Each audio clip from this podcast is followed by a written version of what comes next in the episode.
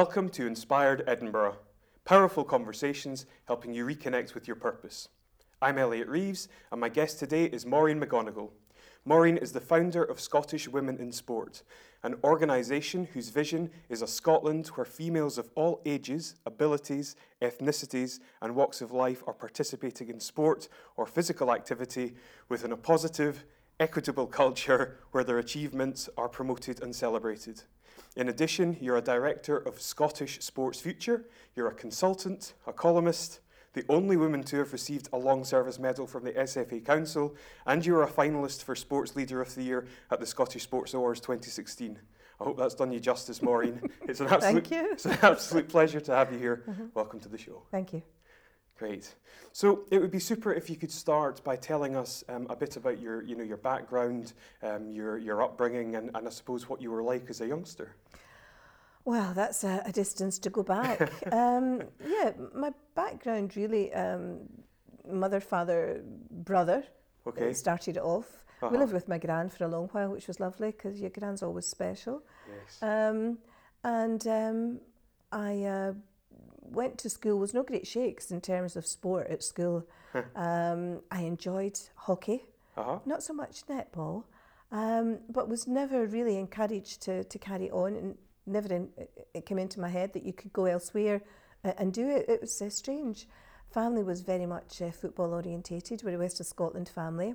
Mm-hmm. And if you came in on a Saturday night and football was on, you were told to sit down and shush. You weren't allowed to speak.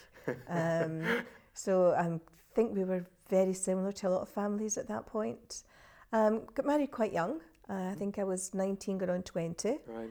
And uh, I have two children, and I have three grandchildren now. Have you really? Yeah. Wow. Uh-huh. So uh, yes, I'm really, really quite happy with my lot at the moment. Um, worked in offices for a while mm-hmm. and then stopped work when my first child came along. Okay. And didn't go back well, too many years later uh-huh. uh, in a part-time capacity. I actually went back to work for six weeks for Scottish Amateur Wrestling Association. Yeah. And that would be in 1985, I think. Okay. Um, just prior to the Commonwealth Games in Edinburgh in 86. Okay. They were looking for somebody to help them organise a tournament, and I was there for seven years. So, really? so much for the six weeks. seven years later, still there. Jeez. And uh, from there, um, I was then asked to take on a role with Scottish women's football, mm-hmm. um, which was a part time role. And uh, did that for a couple of years part time, and then the role became full time. Right. So that's the kind of in a nutshell where I was. Yeah, yeah, yeah, yeah. That's a great, great flavour uh-huh. um, of your background. It's interesting how you you got into sport originally. So how did that uh, the first role come up then? Through a friend of a friend, actually. Um, a friend of mine was working with um, the person who was organising the wrestling for Commonwealth Games uh-huh. and needed somebody for six weeks to do a, a pre-games tournament just to make sure everything ran according to plan. And at that point, I was looking at getting back into work. The kids were doing you know, school. Yeah. And uh, as I say, went in there for six weeks, and, and that's how it started. Uh-huh. Yeah. So I, I, suppose at that time was was sport something that was on your radar? I mean, was it? Absolutely not. No. no. Um, there's no point lying about it. Yeah. Absolutely not. In terms of my kids, yes, keen to get them involved. Uh-huh. Um, but me personally, no. Right. Uh-huh. That's really interesting. Shocking news, revelation.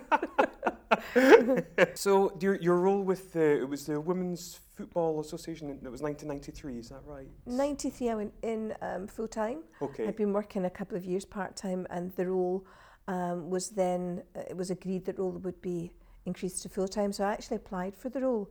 Right. Um, uh, myself and a few other people, and was very lucky to get it. So Uh-huh. 1993 saw me going into full time work with the Scottish Women's Football Association and uh, having an office up at uh, Park Gardens in with the Scottish FA. Got you. Okay. And I mean, you did that role for uh, a little over 20 years. Yes. Okay. Yes. So, so how? Time flies. yeah, Wow. it does, doesn't it? Yeah. Yeah. So, so the role that when you started and the role when you finished, how did it morph throughout that? Completely different. Uh-huh. Completely different. When I started, it was basically trying to to get more people to play more women and girls into sport and, and build up. Yeah. When I finished, it was a completely different role. I Mhm. mean, we'd gone from an organisation at that point, I think it had 18 clubs, um, probably you know five, six hundred plus members, to a, an organisation that uh, has many clubs now. It's got membership in their thousands, and um, having great success in terms of the women's national team. Mm-hmm. When I first started in that role, I was responsible for all of the areas of women's football. So that would be international, that would be de- development, that would be schools, Wow. that would be youths. Everything was at our door. It was part of my responsibility to try and understand where those roles really sat in order Yeah. that they could progress. Mhm. And throughout that time, development and international went to the Scottish FA, um, the schools went to the Scottish Schools FA, um, and, and that's been part of the reason I think that things have uh, progressed so well. Yeah, excellent. Okay. And you were the first female Scottish FA Council member. Yeah. Yeah. It- It's funny going back and saying all these first first because it doesn't feel like it at the time because you're actually working through it. Yeah. But uh, yes, that, that's the case. I was the first female. I'm, I'm probably still the only uh, lifetime female lifetime member of the Yeah. Scottish FA, and it'll take a while for another female to get there because I think you've got to be seven years in council before you get that accolade. okay. So there you are. Yeah, that's great. So, being, um, you know, obviously a predominantly men's sport and a male-dominated area, what, what sort of challenges did you face with that? Do you know, I think it's quite strange because personally I don't think there were challenges because I didn't threaten. Because I was coming in um, working in the women's side of the game, Uh-huh. I wasn't threatened. So I was probably more given a wee pat in the back and, you know, "Oh, g- good job, you're doing it for the girls, um, rather than being taken seriously. It took a while, I think, before people actually took the women's game seriously. And there are many people out there that still don't. Yeah. Um, but at that point, it, it wasn't so much of a threat or a challenge to other people. Okay. Yeah, Yeah. So you didn't kind of face any sexism or prejudices as I think there was there, there was there was things that had been tradition that had to be changed. You know, Yeah. and classically being the um, be, being the executive in Scottish women's football meant that I represented Scottish women's football at the council. Mhm. Being in the council meant that you were invited to the pre-match meal before the internationals. Mm. And the first pre-match meal I was invited to, um, I actually think it was when they were um, opening the South Stand at Hampden, and they were inviting back um, players who had played uh, football and had been capped for Scotland. And my uncle actually fitted in that bill, Oh, yeah. um, and he stayed down in Stoke-on-Trent. Um, he had quite a, an interesting football life, and he came back and. Uh, we went to this dinner and it was very strange because I was sat at the women's table. I wasn't sat at the table where the rest of the men that worked in the same environment, you know, the different organisations, yeah. because they'd never had a woman on council before. Yeah. So, to be fair to Jim Farry, when I brought the subject up to him, the next time I was sitting with the men. So then I'd gone in and upset everybody. I'd upset the women because I'd left them, and then upset the men because I'd joined them in one fell swoop. yeah. Um, but you know, there was little things like that that um, that had never come across before, and I think an awful lot of it is the unconscious bias. Well, she's a woman; she'll be happier at the women's table, rather than perhaps even asking the question or just saying, well, the category she falls in is she works in football, she sits at that table. Um, so there were a few little things like that, but nothing major. You know, I was never excluded Okay. um, in terms of gender. I had plenty of stories of, people who were, but again, Yeah. because I was working in the women's side of the game, it probably wasn't so prevalent. yeah. hmm Yeah. It's really interesting. Yeah. Yeah, yeah, it's great. It's great. So, Scottish women in sport. Um, tell me about the, the genesis of that. You know how you, the the idea came into your head and and Yeah. what you kind of did thereafter. Well, it was it was a funny thing. Um, you know, not being involved in sport when I was young, so I'd never come across any of the issues that young girls had hmm um, found to be the case when they were playing sport. But then getting involved in Scottish women's football, I, I was appalled that the you know the national team had to pay to represent Ah. their country. I was appalled at you know the success some of the girls would have. There was no um, no coverage. I mean, uh, and also if I were putting out some press releases in terms of what was happening, no Mhm. coverage, and you know you scratch the surface. There was no one, no one taking any interest in it at all. Mm. Um, and as time went on, that did change, but there was still a lot of things that were totally unbalanced. And after the 2012 Olympics, Clare Balding, every time I jumped to my car, she was there, you know, put on the radio, there she was, giving us another stat, you know. They weren't new, the stats. We'd heard them. If you'd worked in women's sport, you knew them. Uh-huh. But her delivery was powerful. People were listening to her because of who she was. So this was really good. Yeah. Debate was starting, the conversation was starting. But as I thought about it, you know, I thought an awful lot of this is based around whatever statistics they have in England. And they've got a lot of organisations down in England, and it just dawned on me there was nothing in Scotland Mm-hmm. that collectively brought together not just women in sport, but people who um, wanted to support women in sport. That could be anybody, m- you know, husband, wife, mother, father, whatever, Yeah. physiotherapist, admin. An organisation like that that would bring together everyone must have a powerful voice. Um, so, as the conversation goes, a glass of wine one night at home made me think I could do this. Downloaded the URL, Scottish Women in Sport, and put together a, a very basic concept document, just thinking of the different things I'd like to do, the, the things that you could do that could make a difference. Uh-huh.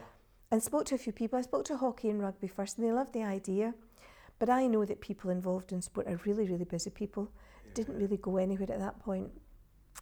And then I started spreading the thought a little bit wider. And everyone I spoke to just thought it was it was great. You know, my kids thought, yeah, mum, go for it. Um, and I spoke to a friend of mine, James Dornan, who's a, an MP, and an, uh, sorry, he's a MSP. And he said, look, I'll give you what help I can. My uh, researcher will see if there's anything I could do. So little different bits and pieces like that. And again, on the, the internet, just looking at what's happening, I came across this lady who had, she'd created Scottish Asian, uh, Scottish Asian Women's Network. Okay. Um, she was a lawyer. She had been in a Bollywood film, and I'm thinking, wow, I'd love to do for Scottish Women in Sport what she's done for Scottish Asian women. Mm. And happened to mention to James this whole background, and he said, What was her name? And I said, uh, Tasmina Ahmed Sheikh. And I went, Taz, know her well. so, you know, next thing, Taz came uh, to one of my meetings, along with Alison Walker, from a journalist friend of mine, sports journalist, a friend of mine from the Scottish FA, Kaylee Grieve, and different bits and pieces. Uh, Michael Cavanagh, who at one point, um, when we had the Commonwealth Games in uh, Glasgow in 2014, was the um, chair of Commonwealth Games. And Michael and I had met many years ago because uh, my first job was in Scottish Amateur Wrestling. Yeah, of course. So um, Michael was a wrestler. and it, it just kind of got from there. We, we launched it on the 13th of November 2013 at the Emirates Stadium in Glasgow. Um, we got Katherine Grainger there, we got Judy Murray there, Mhm. and the room was full and it was full of cameras. And Sky had sent out an outside broadcast van. And for all the years I had tried to promote women's football, I was thinking, what on earth is going on here? This is crazy. Um, and it was really, really good. Um, we had some great publicity. And that was the start of Scottish Women in Sport. It's Yeah. incredible. Uh-huh. Yeah. It's, I mean, it's, it's, it's an incredibly inspirational story. Yeah, it doesn't have an awful lot of substance at the back. You know, I've, I've, I've begun to realise I'm not really what they would call a strategy type of person. Somebody said, you're an Nike person. And why is that? Just do it. you know, I just, I just did it. I didn't think about it. I just did it. It just happens to be me. I wouldn't say it's everybody, but it just happens to be me. yeah, yeah. I think Yeah. a lot of people probably have the ideas, um, but a lot of people probably procrastinate or don't execute on the idea, which is the thing that, that you obviously have done. yeah, and I'm not saying it's a good thing. I'm just saying it happens to be the way I do things. Yeah. Yeah. Okay. Mm. Fantastic. So your motto is uh, educate, participate, celebrate. Yes. I think that's fantastic. I really yes, like that. yeah, and it's funny that key. I was uh, my um, my board member Kaylee Grieve. Uh, I was in Ed, uh, Aberdeen. Her husband works for Positive Coaching Scotland, and uh, we were up delivering something. And we were driving down the road, and we were talking around the organisation and what it could do and what it'd be like. And at that point, I said, "You know, I think we talk about educate, participate, celebrate." And I went, "That's great. Just remember that." And how often do you remember the things that you come out with? But we did. We, re- we remembered it, and that's our strap line because it really encompasses what we want to do. Yeah. Yeah. Yeah, definitely. That's great. Really, really good. So, is there anyone that you would like to have involved that you don't currently? In terms of sports people, Yeah, or just if it's uh, MSPs or Um, really, anyone. I think media? for us, what we have to do, we're three, he- three years now in the making, Mhm. and um, I, I think we've got quite a good name. I think the organisation is well known. We've we've worked with a lot of organisations. We've supported them. Mhm. Um, we've run our own campaigns. We've run three successful conferences, Mhm. three awards dinners. Um, so what I would like now is to structure the organisation, kind of get rid of my Nike tag Mhm. and be a bit more organised, a bit more structured, uh, and bring some good people into our board, some Mhm. people with um, the expertise and knowledge that can take us to the next step. Yeah. Um, we- we've spoken a lot about this with the board members I have, have at the moment, Mhm. um, and we all understand that the next step is going to be a, a necessary step Mm. and a very important step, and we need people there to support us that have got that knowledge. So that's that's the kind of thing I would like at the moment. I think in terms of um, MSPs, it tends to be the flavour, you know, equality. We don't really need to go and look for that. They're looking for us, and we're happy to support Mhm. them if they're supporting equality. In terms of sports stars, um, we've done quite well there. Um, you know, encouraging them to, to support our dinners and support um, our conferences. And Mhm. the more that we can do, the more that they will want to be part of it because it benefits everyone. And I think there's a real nice feeling in terms of women's sport where they want to help each other and they want to help the young girls and the young women that are coming through. Mm. And we can be that sort of catalyst that, that, that enables them to do that. Yeah, Mm. definitely. Super, super.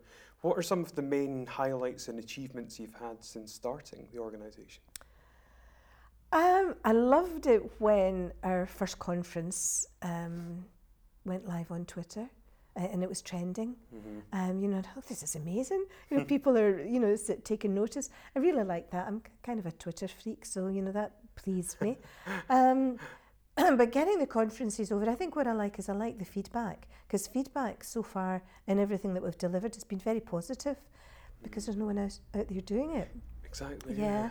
Um, so conferences have been really well received. Um, the dinners have been really well received, so that's nice. Mm-hmm. Um, so I think the kind of highlights is, is that type of thing. Um, and just, do you know, there's no one highlight. To be fair, the past three years, it's all been a highlight. It's all been really a pleasure to do. Yeah, Mm. yeah. Yeah. But I'm sure it's posed um, its its kind of challenges as oh, well. yes. Yes. Okay, tell me about some of those. The big F in the sky, the financials, you know. Yeah. It's really difficult. We, we don't we don't receive funding from from anywhere. You know, we're not in the funding Mm. scale at the moment. That would be nice to think that would change because we now have got a history and a background. Yeah. It's very difficult because you know you go to grant funding and they want you to deliver something. Now we want to deliver a culture change. How can you monitor that? How can you evaluate it? It's really difficult. Yeah. Um, and I don't think a lot of funders understand that the benefit of changing the culture surrounding women in sport is going to benefit not just sport, but the academic sides of, of people's lives, you know, the mental well-being of people's lives. So the, the impact of young girls being involved in sport is far-reaching. It's not just the health benefits. mm-hmm. But in terms of me changing the organisation to fit that, that just doesn't seem real to me. You know, the organisation there is to change the culture, is to make women's sport recognised and rewarded just as much as the male side of sport is. Yeah. And if I change that to gain funding, I'm kind of not being true to what we're trying to achieve. But, and there's a big but here, because you've got to live, you've got to eat, you've got to pay your mortgage, and that may be the way we have to go. And that would disappoint me, but the reality of the situation is that may be the case. Mm, mhm. So we have to wait and see. Yeah, it's a really tricky one. Mm, Definitely. I think so. Mm. So yeah, I mean, what are some of the ways that you're potentially looking at making it financially sustainable at the moment? Oh, I've got some more wonderful ideas. And there's some things I'd like to do. I'd like to create Scottish Women in Sports TV. Um, you know, I know that uh, live streaming is, is uh, an easy thing to do now. Mhm. So this is something I think I hope to get up and running in 2017. Um, probably working with one of the universities. I've spoken to University of West of Scotland, um, and we may take the conversation further. But I see it's been a little conversation program, Mhm. um, perhaps giving a little um, roundup of what's happened beforehand, um, interviewing particular sportswomen or someone involved in sport, uh, and then a sort of preview of what's going to happen. So a 20 minute program once a week, just highlighting everything that's happened, would be really good. Yeah. And I think if I could get that off the ground, that's something I could get commercial sponsorship for. Um, I think also what would be useful is a Scottish Women in Sports Business Club. Okay. Um, I think for us to try and bring sports together with um, HR, chairman, you know, CEOs of some of the, the larger companies to start that conversation again in a good environment would be useful. So there are sort of many pieces like that. I'm also interested in um, Nicola Sturgeon has announced there's a 300,000 sporting equity fund. That's right. Um, so that is something that we've been speaking to the government about as well. It would be nice to think that we could get some funding from that to enable us to carry on our work and perhaps work with some of the, the plans that they've got for this fund. Mm. So yeah, there, there's some things out there that may happen, and we're also thinking that you know in some way, in some shape or form, someone may want to sponsor the organisation. We can deliver a lot. We've got a good CSR um, for anyone who's interested. Mhm. So putting together a good package, showing what we have achieved, what we hope to go forward and achieve, might be something that would help us bring money in. Yeah, Mm. yeah. Well, yeah, certainly. I mean, moving, moving constantly, um, evolving and moving forward. There's always a possibility that Yeah, things are going to change and things are going to happen. I think in terms of um, social media, it's yeah. a very strong and powerful tool, and if we can harness that, yeah. um, I think we can perhaps bring some funding in that way. yeah, definitely. Mm. Yeah, I mean, the Twitter feed that you've got is incredible. Do you think so? yeah, it's I'm fantastic. Yeah. eyed at night time doing it, but it, it, it really is. You know, we don't see an awful lot in that, but we retweet everything that's going. So the more people that follow us, the more that we can get out. And I Mhm. think it's amazing if you're not involved in sport to look through and just see the variety of sports that young women are involved in, the success that our Scottish women are having, Yeah, and bringing that all together in the one stop is it's just great. yeah, yeah, yeah. It's something actually that's come up um, in a number of the conversations that I've had doing this is um, around about Scottish culture and the lack of, um, I suppose, celebrating success. Mhm. um, which is something that your organisation does phenomenally well. Mhm. Um, and I think that really feeds into, uh, you know, a, a culture shift, I Mhm. suppose. I think, I mean, I just like celebrating, full stop, you know. but uh, so a great reason to do it. But you know, one of the reasons to do it is that you know, young girls when they're looking at sports women, they, they, make decisions, you know, and, and they might make decisions. Well, I wouldn't want to do that because I don't want to look like that. It makes me look um, muscly. It makes me look. Oh, I've got to wear lycra. I've got to do this. Mm. They don't realise that there's all different facets Mhm. to it. And you know, if we can show some of the glamorous side of the, the young girls, you know, going out dressed up, they're looking good because they're they're working out, they're training, they're you know, they're happy, they're content. Um, I think that's important because you don't see that. So it's it's really just trying to get the, the full scope of, of what the benefits are yeah. when you're you're fit and active and healthy. yeah, for sure. Mm. And I think the emergence of um, newer uh, sports such as CrossFit is a good example. I was looking at some um, historic statistics last night actually that show that the uptake of women in CrossFit is higher than that of men, hmm you know, as a percentage increase, which Yeah. is a, a, really great sign. And I think there's a lot for us still to understand in what motivates women. yeah. and it's not necessarily winning, Hmm. um, which can be difficult when you're trying to promote sport. That's not the ultimate aim for a lot of women. W- women, Mhm. um, um, and it's it's again trying to impress and young girls out there that it's about the camaraderie and you can enjoy having fun with your friends. Um, and you know, friends that you get in sport, they stay with you for the rest of your days. Uh-huh. Mm. So, so more about participation than simply winning. Yes, I think. I mean, I think that's the, the basis to everything in sport is increase the participation because from that you're going to have a stronger pyramid, Mhm. and that's what you're wanting. You're going to have a bigger pool in which to to get your talent and to get your elite. Um, so it has to appeal to everyone. We've got to give them that hook to get them in, and then once they're in, you never know where they're going to go. Hmm. but it's getting them in the door. Mhm. Yeah. hmm Okay. I was reading an article that you wrote, um, and it was about Women's Sport Week. Uh huh. Uh, and you said women in sport are there 365 days a year, not just seven. Yeah. That's absolutely brilliant. but why do you think it is that women's sport, um, you know, lacks the drawing power of men's sport? I think there's a lot of tradition behind it. You know, I, I- think in, in terms of how we've evolved, Mhm. um, we have taken quite giant steps.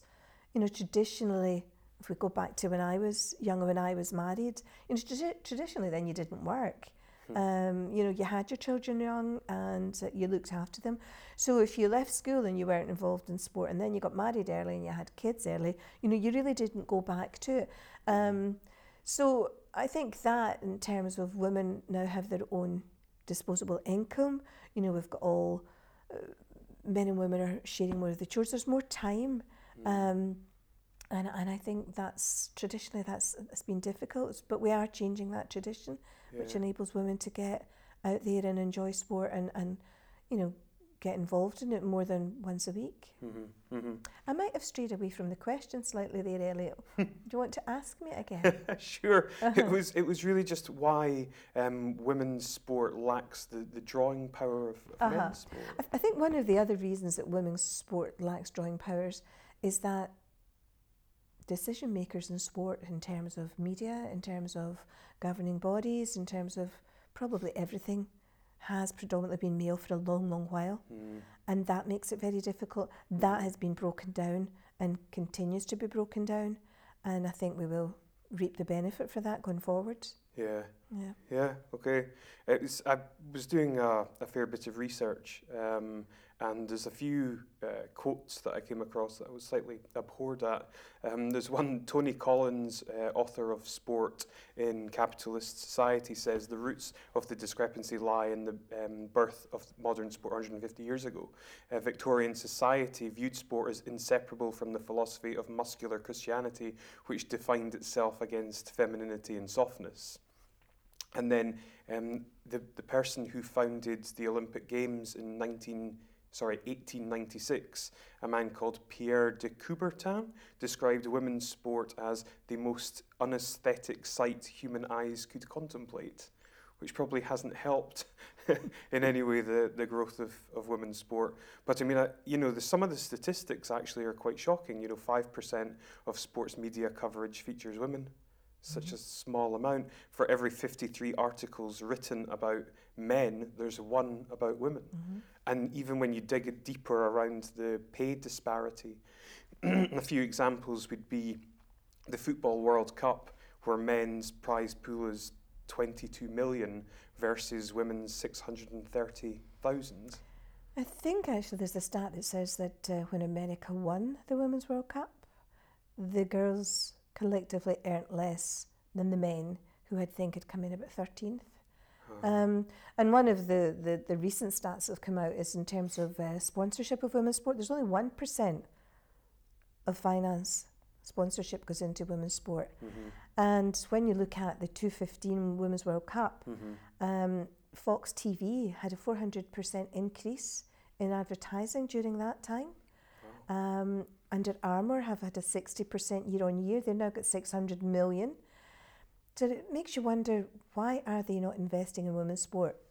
But there are good news stories out. You know, cricket have had good sponsorship. Mm-hmm. S- The Scottish women's football have just had something from SSE. Mm-hmm. So that there are, you know, there are changes. I suppose for someone like me, they're just not happening quick enough. yeah. Yeah, do you, do you think in theory that because Scotland is a smaller country, it's easier to affect change? Do you know that was perhaps my theory? um, I'm not sure if it's still there. And I also thought because we were smaller, um, we would work together more and we would, you know, make it happen. Uh, Um, but I'm not sure about that anymore. I have to say, I'm not sure about that anymore. Um, you know, you do go down um, to London. I've been down quite often recently, uh-huh. and I was down for a, an awards uh, ceremony. I was um, nominated. I can't remember the category now, but I thought I'll go down. And they had so many sponsors about them. They had Microsoft, they had Barclays, you know, you name them, mm-hmm. names that we can't actually even get to. You know, it's not that they've said no, we just mm-hmm. can't get to them. And I think it's the power of the City of London and people mixing and networking. And we're not using that in Scotland to our advantage. That's how, you know, I thought Scottish Women in Sport Business Club would be good to try and get that mix starting, to try and get that conversation started. Yeah, Um, there's a lot of work still to be done. yeah. Why do you think there is a resistance? I'm not sure. I can't answer that question because I think if I could, then I could go about hopefully changing it. Mm. But I can't answer it.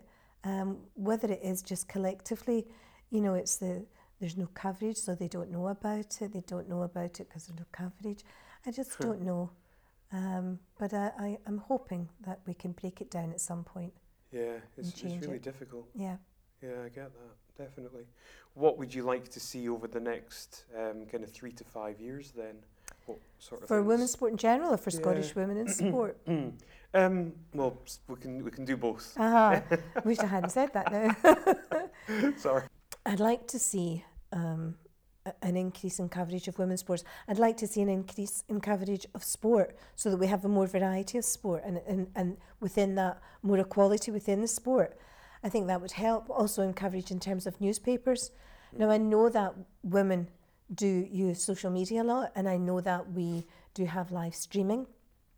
But if we are trying to get to the ones that sit outside, they're still looking at you know the, the normal channels they're still reading the papers. So we need to have a bit of everything to Yeah. enable that to happen. So i think that would be important. Um, we need to have joined up thinking in terms of um, young girls coming into sports giving them more variety more choice within schools um, rather than pigeon them hole, pigeonhole phew, more variety and more choice within schools rather than putting them into two or three sports giving them a bit more variety. Yeah. I think for Scottish Women in Sport, what we need is to get some funding in to enable us to continue. There is really quite a difficult time for us at the moment, so we have to think if we can continue to go forward. So I think you do hear that from everybody, and, and, and probably it's the case for everybody as well. But for us, having achieved what we have the past three years with the very limited resources and finance, it's now becoming impossible to continue at that level unless there is some sort of influx of finance to help us do that. So I think um, these are kind of major areas for us to look at. Yeah. Yeah. Okay. It's been uh, it's been fascinating hearing about your organisation and and the, you know the growth of it, and I really do hope that it continues to to gain momentum. Definitely. Um, I'd really like at this stage to kind of you know peel back the onion a little bit on on Maureen McGonigle and uh, get a sort of deeper understanding of you know really what drives you and, and what makes you tick. So, what do you feel is your purpose? In life, Yeah. do you know what my main purpose in life is to, to look after my family and to make sure that they're happy and healthy. Um, and um, that's the first one. The second one is just to ensure that young girls do have the same opportunities. I didn't realise all through my life that that's the way I felt. I knew that, that things irritated me, things annoyed me when people said you can't because well, you're a girl or you can't because you're this. I just never understood until much later on in life that um, it, within me I wanted to change that. Um, and it's really good now to have this vehicle to express it Yeah. through other people and to see the change. And it's something visible. I always like to have results. You know, I like to organise things and have an end result. And it's good in, in this way to see things that are changing and getting an end result too. Mm. Yeah, that's one of the things about you. I think you've got such a great um, or such great leadership qualities. Mm. Where do you think your passion comes from? I haven't got a clue. you know, really, sometimes I look at myself and think, I just don't know. Um, I, haven't got a clue, to be honest with you.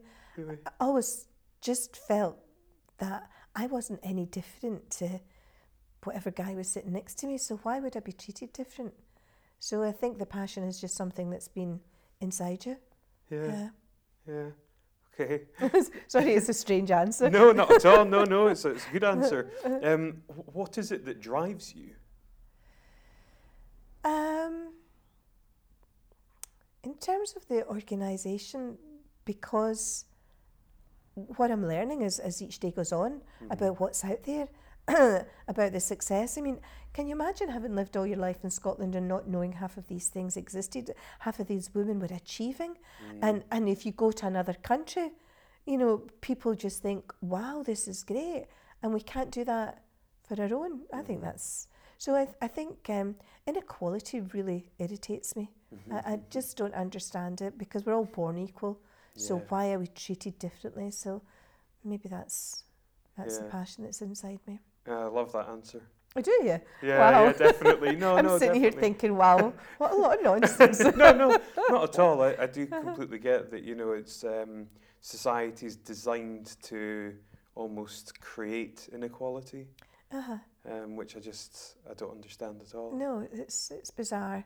Yeah, And and to make judgment on people, yeah. I think is, you know, and, and you can, I, I can still do that, you know, everybody can still do that. But I give myself a row. You know, as soon as I'm sitting there and I'm looking at somebody and making a judgment, I think, who do you think you are? I mean, everybody's the same. You don't know what other people are going through. You have to take that into consideration. Mhm. Um, you're having a hard time, you meet somebody and they're rude to you, whatever, you know, you don't know what kind of day they've had. So, you know, not to judge and to treat everybody as equal is kind of where I'd like to think I come from. yeah, Yeah. that's fantastic. Not 100% of the time. Well- yeah, I don't have a halo shining above me. I know that. But Yes. I aspire to be like that. Yeah, yeah, for sure. And, and I suppose having the awareness is is the first step Yes. in, in kind of catching yourself thinking those types yes. of thoughts. Yes. Yeah, that's good. What do you want your legacy to be?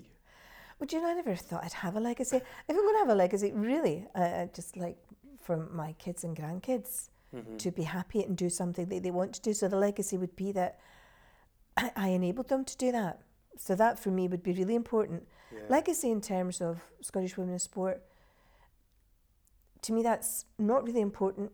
It's important that whatever's done between now and whenever, Mhm. um, that it just helps change things. So it, it doesn't have to be my legacy, Mhm. you know, because it'll be everybody's legacy. Because I'm only one person. I'm not changing things. The people out there are changing them. I'm just bringing it to people's attention. Mhm. So I really don't think that that would be important. I, I, I can't get the words over, but you know, the legacy will be everyone else being able to do what they want to do. Mhm. But that's it, with them that'll do it, not me. But I'm just highlighting the facts for them. Yeah. Yeah. Very, very humble answer. I, I don't want it to seem like that, but you know, I can't think of any other way to say it because it Yeah. is, it's true. It's Yeah. true. I mean, I'm doing something that I enjoy and that I love, which is great. And I'm getting recognition for it from people like yourselves. But what's important is the ones that are putting in the real hard work. Yeah. And they, they get it. So the legacy would be that they do get the recognition, they do get the rewards, and that young girls do feel that they can they can come into sport if they want to. Um, and they're encouraged to come into sport and that they enjoy it. Mhm. That's really just it. Fantastic. Okay, I've just got a few questions for you um, around about sort of success. Mm-hmm. Um, how do you f- define success? Ooh, I think there's loads of different definitions for success. for success, to me, would be happiness. hmm Yeah, that, that would be happiness. Uh, it doesn't necessarily have to have a monetary value on it. It doesn't ne- need to have any other kind of value. But if you're happy in your life, obviously you do want to ensure that you can afford to be happy. so that you know there's a fine line. Yeah. But you know, some people um, cut their cloth in terms of changing their whole lifestyle, Mhm. and they're much happier without a huge finance at their back. And I think that's happiness and health is the most important things. Mm. So uh, that would be suc- success to me to be happy and healthy, and have a bit of money in the bank. Excellent. Um, who or what inspires you? I don't know. Um, I don't know if I take time to be inspired. I, I mean, I, I have to say, when I was working in, in women's football, I was inspired by the national team. You know, the girls there, they put in a shift, you know, they, they train hard, they work hard, and they, they go out and represent their country. Um, and they do it for little or, or no recognition or reward. When, when I was there, I mean, when I was there many years ago, we had to scrape by. Um, we went to Faroe Islands at one point. We um, the very early doors being in football. Um, we asked if we could go into the the UEFA Cup. I think it was at that point. In fact, I don't even think it's been recorded in UEFA. And uh, we had to apply for a grant, and SFA had to agree that we could apply for it. And we asked for twelve thousand pounds, and I was told at that point, well, that should do you fine um, in the group stages as long as you don't get the Faroe Islands. If you get the Faroe Islands, you'll spend that all on the one trip. I don't know what you'll do for the other games. Uh, I think it was said with a little bit of glee, you know, haha. So, you know, we waited and waited for the draw and we got the Faroe Islands. um, and at that point, you could only access Faroes going via Copenhagen and it was about £650 per person. And you're taking a squad of, what, 18 girls plus staff. So, yeah, the money was all going in the one go. Till one night I thought to myself, wonder if I could hire a plane. I wonder if that would be any cheaper. And you know, I thought, where do you go to hire a plane? You know, you don't go the yellow pages. Um, but I did hire a plane. I hired a little plane that cost me three thousand pounds that flew from Aberdeen, refueled in Wick, unbelievable. um, flew on to Faroe Islands. Because we hired the plane, we didn't then have to wait for scheduled flights out. So we only had one overnight stay, which cut down costs as well. And we got um, police escort back to the airport, which they kept open for us to fly out. This was fabulous. Um, and we're sitting in the airport. The pilot came up and he said, "Who's in charge?" And I said, "That'll be me." He said, um, "Got a question to ask you." He says, "It's bumpy, bumpy coming in because the Faroe Islands have a very short runway and a very, very difficult um, access." And the girls had been a little green on the way out. He says, "On the way back," he says, well, "There's you know, what way would you like to go? And I thought, this is strange. I've never been asked this question.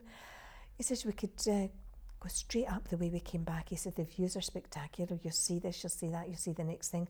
Or he says, I know the girls were a, a bit ill. He says, I can take a long round road. What would you prefer? And I thought, well, poor girls haven't been well but we'll never be back again. They'll never know. We'll, we'll take the scenic route. so, um, you know, we did these kind of things and, and they came with us and, you know, they took time off work and some of them, you know, had to work part time. So, you know, they inspire me because they put everything into what they were doing. And even now they're getting more support from the Scottish FA, they're getting some sponsorship. Girls are going abroad to play. They still inspire me because they're fully committed and mm-hmm. they would probably do anything, you know, to enable them to play uh, uh, and to represent their country, and they don't get the recognition. And all I can hope is that next year, as they go into the, fir- the first time to the, the, the, finals of the European Championships, mm. that they do get the recognition mm. and that they continue to get it. It's not like Women's Sports Week and it's once a week that they continue to get. That would be the catalyst to, to, to kickstart um, a bit more coverage for them on a regular basis. Yeah, mm-hmm. yeah, brilliant. Okay, I um, came across an article that said that you were a voracious reader when you were younger. Do, yes. you, do you still read? I do, not yeah. as much. And when I was younger, I'd read anything. I was a, probably the only person I knew that burnt a boiled egg because I put one on one day and forgot it was on, and all the water had come out the pan and the egg had turned oh yellow in the, the shell. Jeez. But yes, um, I don't. Well, I don't read so many books nowadays. Okay. But in terms of Twitter, as you know. Yeah. Um, when you get in there, there's so much to read on that. Um, so I, I kind of miss the books. I think there's something quite nice about just chilling out and reading a book, and yeah. it's it's now um, holiday time for for something like that. Mm-hmm. Mm-hmm. what were some of your favourite books? Then? When I was young, I mean, I was a Heidi girl, you know, okay. or uh, Famous Five or something like that. Uh-huh. Pollyanna, I think, got read quite a few times. I think Pollyanna might have been the, the boiled egg disaster. um, but now I, I kind of like uh, I, I kind of like uh, crime and thrillers and things like that. Yeah. Yeah. Following Harlan Coben is. Uh, I keep on thinking, write another book, quick! I've read, I've read them all. Write another book. Um, but I'm not a comfortable reader because if I get a book I like, I'll just read it. Mm. You know, hmm. and, and I'll bleedy eyed till all hours in the morning to finish it because I want to know what happens. I couldn't just pick up a book, read a couple of pages, and put it down. Not a comfortable reader at all. No. No. Have you ever thought about writing your own book? Oh, for goodness sake, no. no. I didn't even get an English O level. I don't know what they've got me writing a column in a newspaper for, you know. So. you never know. You never uh, know. What's the best piece of advice you've ever received? Do you know, I was thinking about that, and and um, I don't know if I ever did receive advice. Um, or perhaps it was given to me in such a way that I didn't think it was advice. Um, I got some advice when I was at football, but that really can't be repeated. Um, but in a nutshell, uh, in football, it can be quite difficult, and you were seen to be because you delivered um, the decisions. You were seen to be the decision maker, which wasn't really the case. The board would make the decision, I delivered it. Mm. And there were some really difficult times in football when I think back. And some people had opinions of you as being difficult, etc., etc. And one of my colleagues had said, well, if that's what they think, that's what you be. You know, in terms of being able to deal with it, you had to you had to toughen yourself Mm. in football. Mhm. Um, even in the women's game, there were some some instances that uh, made it really very difficult and made it very personal. So you had to Mhm. toughen yourself against that. Mhm. But uh, in terms of other advice, I've maybe just been too busy reading or running or doing something to to listen to advice or, or know it was advice. Um, I can't think of anything. I, I can't put a quote in that that makes me sound clever, I'm afraid. That's all right. I don't It's have all right. one. No problem at Uh-huh. all. If you had an opportunity to speak to the 20 year old you, what, Oh. what would you say? Oh, I'd love that. Yeah. Have more confidence, believe in yourself, Mhm. do it. Um, oh, I mean, I have a, I have a 20 year old granddaughter and an 18 year old granddaughter, and I keep on trying to get that without basically saying it. It's important. I don't think a lot of women have the confidence until they get much older, um, but but just believe in yourself, uh, and just go out and do it. And don't worry. Women worry too much what other people think about them Mhm. don't worry. I mean, uh, uh, even my own daughter is like that as well. You know, if everybody just realised that we don't, I'm going to get confused here, but don't assume that people think things about you. Mhm. Because if you don't think things about people, why should they? you, do you know what I mean? Yeah. It's understanding and, and going forward and just, just be a bit more confident. I think would be great advice. yeah, that's, Mm. that's absolutely sage advice. I can't believe you're old enough to have a 20 year old grandchild. Yes, wow. and she's going away in January to do cabin crew training, and she's never been away from home. So I'm Oh. really going to miss her because I've a great relationship with my both my granddaughters. My grandson's only three, so Okay. I'm not ignoring him. But yeah, Yeah. you know, and it's really really good to have. It's fabulous. So it's quite nice being a sort of younger gran. Yeah, Quite nice. yeah. definitely. Mhm. Super. If you could change anything in the world, what would it be and why? Oh, I mean, there, there's a deep, deep answer here. Uh, just change all the, the fighting and Mhm. um, unhappiness in the world. You know, all these people that have got a cause, you don't need to kill people to prove your cause. Yeah. So I just think what happens in, in other countries is absolutely shameful. Mhm. Um, and to harm somebody Mhm. because of that, it doesn't achieve anything. Um, so I would, uh, I would make the place much more airy fairy. We would all live friendly and happily ever after. I know that's not going to happen, but uh, I think uh, it would be so nice to think that we didn't harm people because of our beliefs, because no belief actually tells you that by harming somebody, you're a better person. Mhm. You know. Mhm. Mm. Mhm. That's a deep answer. Yeah, I think I'll go for the airy fairy one now. oh, that's brilliant. Maureen, it's been a fantastic interview. Um, I've Thank really, you. really enjoyed this. It's been great getting to know you, and um, I wish you all the best uh, success with, with what you're doing. Mm. I think it's absolutely tremendous. I think it's a, a real inspiration for people, and um, yeah, power to you. Mhm, Thank you. Pleasure. Thank you very much.